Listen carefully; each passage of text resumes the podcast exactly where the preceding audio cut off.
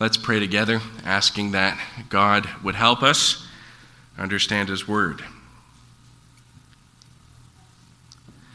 Gracious and loving Father, in your love, you have given us your Word.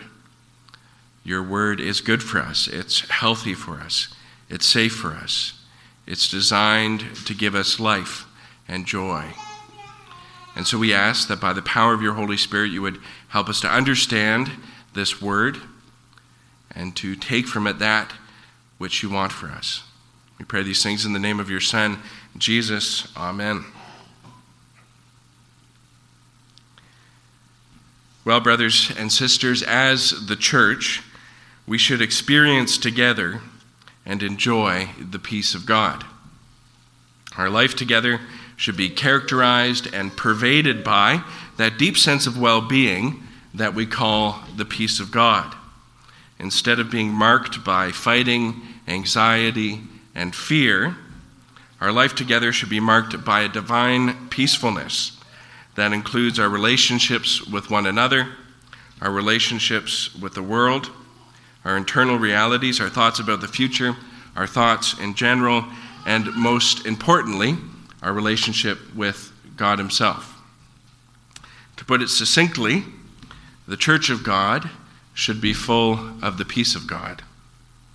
The church should be a sort of heaven on earth. It should be the loveliest place on earth, precisely because it should be the place where the peace of God is experienced most palpably, most tangibly. The church should be a safe haven, a refuge, a shelter, a sanctuary where the weary and embattled can find a peace which surpasses understanding, a peace which the world cannot give, a peace which the world does not afford. This, dear friends, is what the church should be like.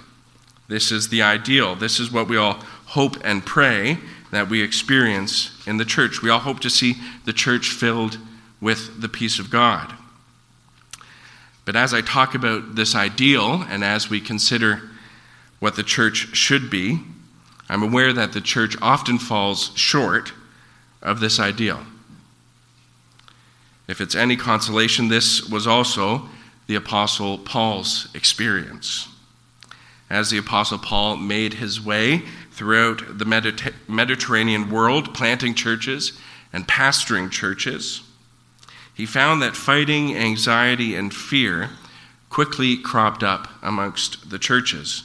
Instead of being little colonies of heavenly peace scattered across the globe, the churches that the apostle planted quickly became centers of division and strife. This is why the apostle had to address so many of these divisive issues in his letters. The apostle Paul was always, in a variety of ways, trying to reestablish and call his churches back to the peace of God. Now, this morning we're looking at the Apostles' letter to the church in Philippi, which means that we're especially thinking about those particular problems that plagued the church in Philippi. Now, you've heard me say over the past few weeks that the church in Philippi was what you might call a good church. In general, the Philippian church was characterized by unity, love, friendliness, generosity, and indeed peace. The men and women of the Philippian church seemed to get along quite well and they seemed to be going along in a good way. However, as we come to the tail end of the Apostle Paul's letter to the Philippian church, we see that small signs of division had begun to crop up in the Philippian church. And we see that the Apostle Paul did not want to take the good track record of the Philippian church for granted. And so, as we look at the verses that we have before us today, we'll find that the Apostle Paul was trying to nip division in the bud, and that he was encouraging his brothers and sisters to live in such a way that they were able to enjoy and experience the peace of God in their communal lives. In just these eight verses, uh, chapter 4, verse 2, all the way down to verse 9, the Apostle Paul gives eight encouragements and he gives two promises. The eight encouragements have to do with focusing our lives on Christ and practicing what you might call Christian virtues.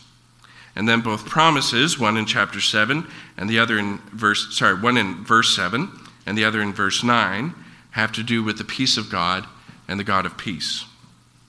And so the basic logic of these verses is this if you ground and focus your lives on Christ and practice Christian virtues, then, this is the promise, the peace of God will reign in and rest upon the church.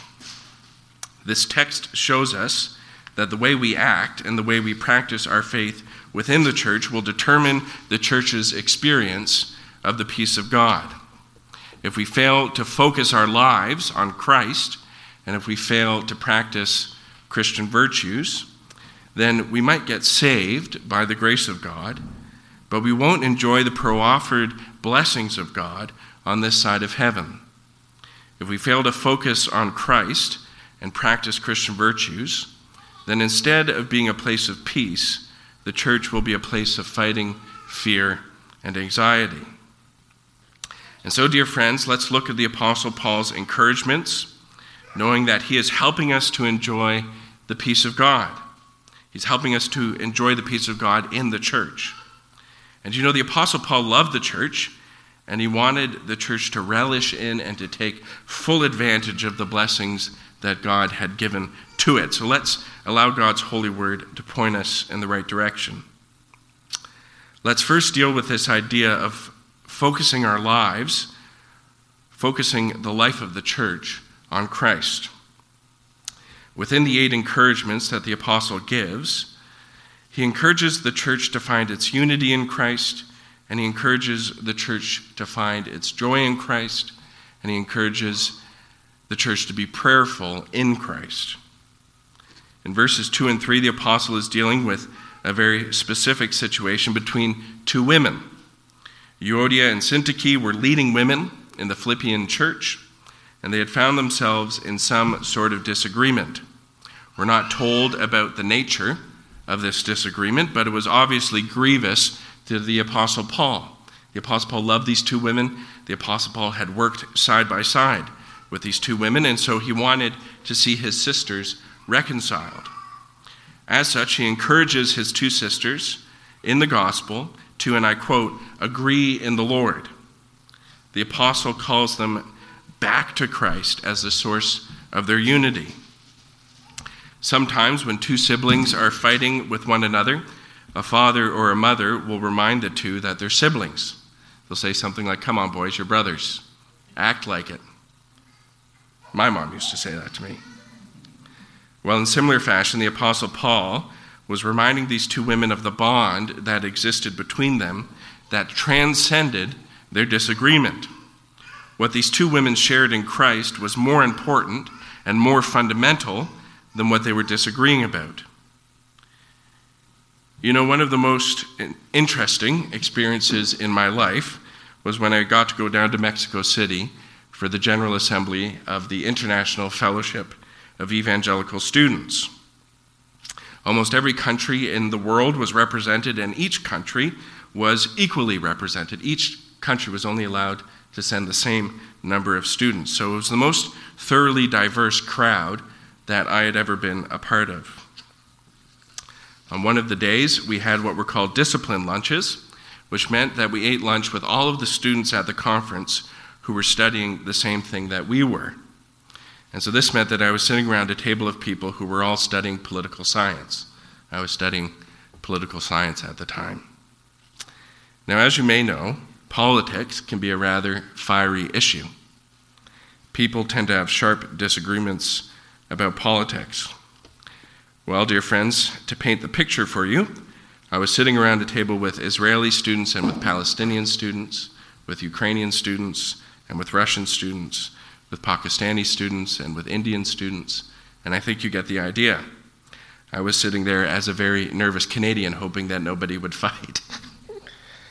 well, dear friends, I can happily say that though not everybody used what you might call Canadian manners, they displayed with radiant beauty the power of Jesus Christ to unify people who have deep seated and profound differences. They didn't agree on everything, but they did agree on the fact that they were brothers and sisters in Christ, and that their identity and call as Christians was more important than their national identities. This disparate group of students were able to come to agreement on that which was most crucial and that which was most fundamental, even though they had wild disagreements on a variety of topics. And so you see, friends, agreeing in the Lord does not mean that we agree about everything, but it does mean that we engage with each other, determined to love each other as brothers and sisters in Christ, and that we do not allow our squabbles to eat away at the unity that we share in Christ. Hell is characterized by the petty squabbles of human beings, whereas heaven is characterized by the peace of God. So we as Christians are called upon to transcend our petty squabbles and to attend first to the nourishment and cultivation of our unity in Christ. This means constantly reminding ourselves and rejoicing in the new identity that we have in Christ. It means majoring on the things of Christ, the things that unify us. And so the apostle is very clear. He say, he's saying to us, nurture and cultivate your unity in Christ, and the peace of God will be with you. Now, if we move down to verse 4, we see that the apostle also encourages us to focus our lives on Christ by rejoicing in Christ. In fact, the apostle encourages us to do so emphatically. He writes, Rejoice in the Lord always. Again, I will say, rejoice. Here we see that finding our joy in the Lord Jesus Christ is intimately connected to enjoying the peace of God the Father. To understand this connection a little better, we simply need to remind ourselves of who the Lord Jesus Christ is. To lift an example from this letter, uh, in chapter 3, verse 9, we're reminded that it is through faith in Christ that we receive the righteousness of God. The apostle rejoices in Christ because it is through faith in Christ that he gains the righteousness that makes him acceptable in the eyes of God the Father. This aspect of us um, being accepted in the eyes of God the Father is a, a key component of the peace of God. Knowing that God looks upon us in Christ as pure and blameless fills our hearts with peace because it reminds us that in Christ our relationship with God is perfect. In Christ, God the Father looks upon us as altogether lovely and desirable. Alistair Begg says that joy is the rational state of the Christian in view of his spiritual position in Christ. This was certainly the case for the Apostle Paul. He saw that he was righteous in Christ, and that gave him great cause for rejoicing. And so, friends, you can imagine, I'm sure, a church community that, for one reason or another, has failed to rejoice in Christ. Maybe this lack of rejoicing was developed over a long time. Maybe the lack of rejoicing was in reaction to something sudden and specific. Whatever the case may be, you can imagine that this church community would either have to quickly find something else to rejoice in or resign themselves to becoming more and more miserable. This, unfortunately, is the fate of many churches. They fail to rejoice in Christ, and so they try to find other things to rejoice in. They rejoice in community or service or justice work or pretty music or well written liturgies or a sense of moral superiority or you fill in the blank. The problem is that none of these things have the power to lastingly keep you in the peace of God. A pretty bit of music may give you peace for a moment, it may even give you a deep sense of transcendence, but it is unable to carry you through uh, in the face of deep division and in the face of deep opposition. We rejoice in Christ because it is He who brings us lasting peace in God. Only Christ can give peace to the church, and so we rejoice in Christ. Rejoicing in the Savior teaches us to enjoy our salvation. Rejoicing in the fact that Christ has reconciled us to the Father helps us to enjoy that reconciliation. And so, the great danger for the church, the great danger that Paul sees for the church, is that it might shove Christ out of the spotlight. The great danger for the church is to sort of shuffle Jesus to the side and to bring something else and put that in the center. Often this happens subtly, and we don't realize that it's happening. And so, dear friends, it's through Christ that we are reconciled to the Father, and it's by Christ that we receive the Holy Spirit. Only through Christ are we able to enter into the life of God and enjoy the eternal life that He has for us. One of the key ways that we prevent ourselves from getting pushed off kilter is by continuously rejoicing in Christ. This is what we do every Sunday, and I hope it's what we do throughout the week when we're at work or at home. If we jump down to the last bit of verse 5, we'll see that the Apostle Paul reminds his friends that the Lord is at hand, which means that on the one hand, he's very close, right? He's accessible. And on the other hand, it means he's coming soon. And the apostle then encourages his friends not to be anxious, but instead to be prayerful. There's two encouragements here. One, don't be anxious, and two, be prayerful. Specifically, Paul writes, Do not be anxious about anything, but in everything by prayer and supplication with thanksgiving, let your requests be made known to God. Paul is saying that the nearness of Christ, the closeness of our advocate and Savior, reminds us that all is well and that all things are in His hands. As such, we should not be anxious, but rather prayerfully dependent upon God. You see, prayer does not destroy action. Prayer is not the opposite of action. Rather, prayer is the opposite of self dependence. Prayer inspires us to energetic action, which is totally dependent upon God. When we depend upon ourselves, there's fear, anxiety, and worry. We feel that all depends on us. We feel that all is resting upon our shoulders. And so we work frantically in an effort to save ourselves and to save all that depends on us. However, when we prayerfully depend upon God, there's peace. There's the peace of God because we know that all ultimately rests with Him.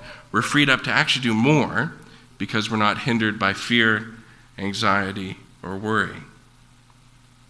And so Paul has offered us uh, these first four encouragements, which all are about focusing on Christ. The apostle reminds us that Christ is the source of our unity, the source of our joy, and that he's near to us and therefore dependable, and that we can lean on him totally in prayer. Now, the other four encouragements that Paul gives have to do with what you might call Christian virtues. Paul encourages us to be helpful, reasonable, good thinkers, and good disciples. He encourages us to be helpful in that he asks the church which surrounded Euodia and Syntyche to help out when their two sisters were divided. Right? He doesn't just tell Euodia and Syntyche to deal with their issues by themselves, but instead, he encourages their friends to get involved and to help them come to a place of resolution. And so, friends, often the peace of God is ruined in our midst because we're unwilling to help each other come to the point of peace, come to the point of reconciliation. And here the Apostle Paul is saying that within the church, when somebody has a problem, in a profound sense, it's everybody's problem. And we, your brothers and sisters, are there to help out. And so the first Christian virtue that Paul encourages the church to practice is the virtue of helpfulness, being helpful, being there for your friends. The second virtue that Paul encourages uh, his friends to practice is the virtue of reasonableness. This is in verse 5. Let your reasonableness be known to everyone. And I love that. I love that the Bible tells us to be reasonable. That word can also be translated as gentleness or as graciousness, right? Paul is speaking to his brothers and sisters and saying, Be reasonable with one another, be gracious with one another, be gentle with one another. And the chief motivation behind this, of course, is that the Lord Himself is this way. Right? The Lord is gracious with us, and so we should be gracious with one another. So often, the peace of God in the church is ruined by the fact that people within the church are unwilling to be gracious and reasonable with one another. Our prayer is that the church is not a harsh place or a demanding place or an unreasonable place, but rather a place where the peace of God reigns. And so, the second Christian virtue that Paul calls the church to embody is reasonableness. The third is that Paul calls upon the church to be what I've called good thinkers. I couldn't really figure out how to summarize what Paul is saying here in one word because he kind of goes into a revel. Right? Verse 8 Finally, brothers, whatever is true, whatever is honorable, whatever is just, whatever is pure, whatever is lovely, whatever is commendable, if there is any excellence, if there is anything worthy of praise, think about these things. Paul is encouraging the church to think in a good way. He's calling the church to meditate and to contemplate those things which are worthy of their thought and attention. Instead of focusing on that which is low or that which is unworthy, Paul is calling the church to think upon that which is high. And I'd like to suggest to you that the highest thing that we can meditate upon and contemplate is God Himself.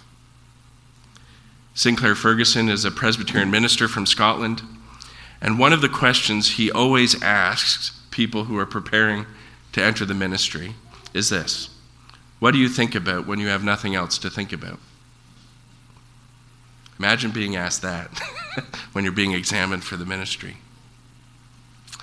And Sinclair's reason for asking this question is that a minister of the gospel, and I would suggest any Christian, when they have some free time to think about whatever they want, should often think about God Himself. Think about what He's like, think about what He's done, meditate upon God. And so, this is the third Christian virtue that Paul commends being a good thinker, being somebody who meditates and contemplates the high things, the good things, the worthy things in life. And finally, Paul encourages the church to be good disciples. In verse 9, he says, What you have learned and received and heard and seen in me, practice these things, and the God of peace will be with you. And so there's Paul. He's an apostle. He's there to teach the church, he's there to instruct the church, he's there to give the church the gospel. And what Paul is saying is be good listeners. Listen to the things that I've told you incorporate them into your thinking, and then practice them in your lives. The word disciple is based upon the Latin word for learning. To be a disciple is to be a learner. And so, encouraging uh, the disciples to listen and to practice the things that he's teaching them is Paul's way of saying, be good disciples, be good learners. So, these are the four Christian virtues that Paul commends be helpful, be reasonable, be a good thinker, and be a good disciple. And those are paired with the four ways of focusing upon Christ, right? Be unified in Christ, be joyful in Christ, um, and depend upon Christ in prayer. Don't be anxious, depend upon Christ in prayer. And so I'll bring us back to the logic of this text. We should focus on Christ and practice these Christian virtues because if we do, then we as the church will enjoy the peace of God in our midst. It's a remarkable thing that in our sinfulness and in our arrogance and ignorance, we can ruin the experience of the church. And in these verses, Paul is eagerly exhorting us, eagerly encouraging us to live our lives in such a way that the peace of God reigns in our midst. So I'm going to pray that God would give us the grace to do just that. Gracious and loving Father, here we are, a little community of believers gathered together in your presence. And Father, I think it's safe to say that we would all like to enjoy your peace in our lives. We want you, O oh Father, the God of peace, to be with us, to be in our midst, and we want to have a palpable and tangible experience of your peace. And so we ask you in your mercy to help us to focus our lives together on Christ and to practice the Christian virtues that are commended in your word. And Father, we ask that you would keep all division, all fighting, all strife, all anxiety, all fear far away from us. We pray that it would not creep into the church. We pray that it would not subtly affect the church, but we pray that we would be safe in your peace. This word promises that your peace will guard our minds and our hearts, and so we ask that you would guard us with your peace. And Father, if we ever do get off track, and if little things begin to creep in, I pray that you would help us to notice it quickly and to do what's needed uh, to put it to rest.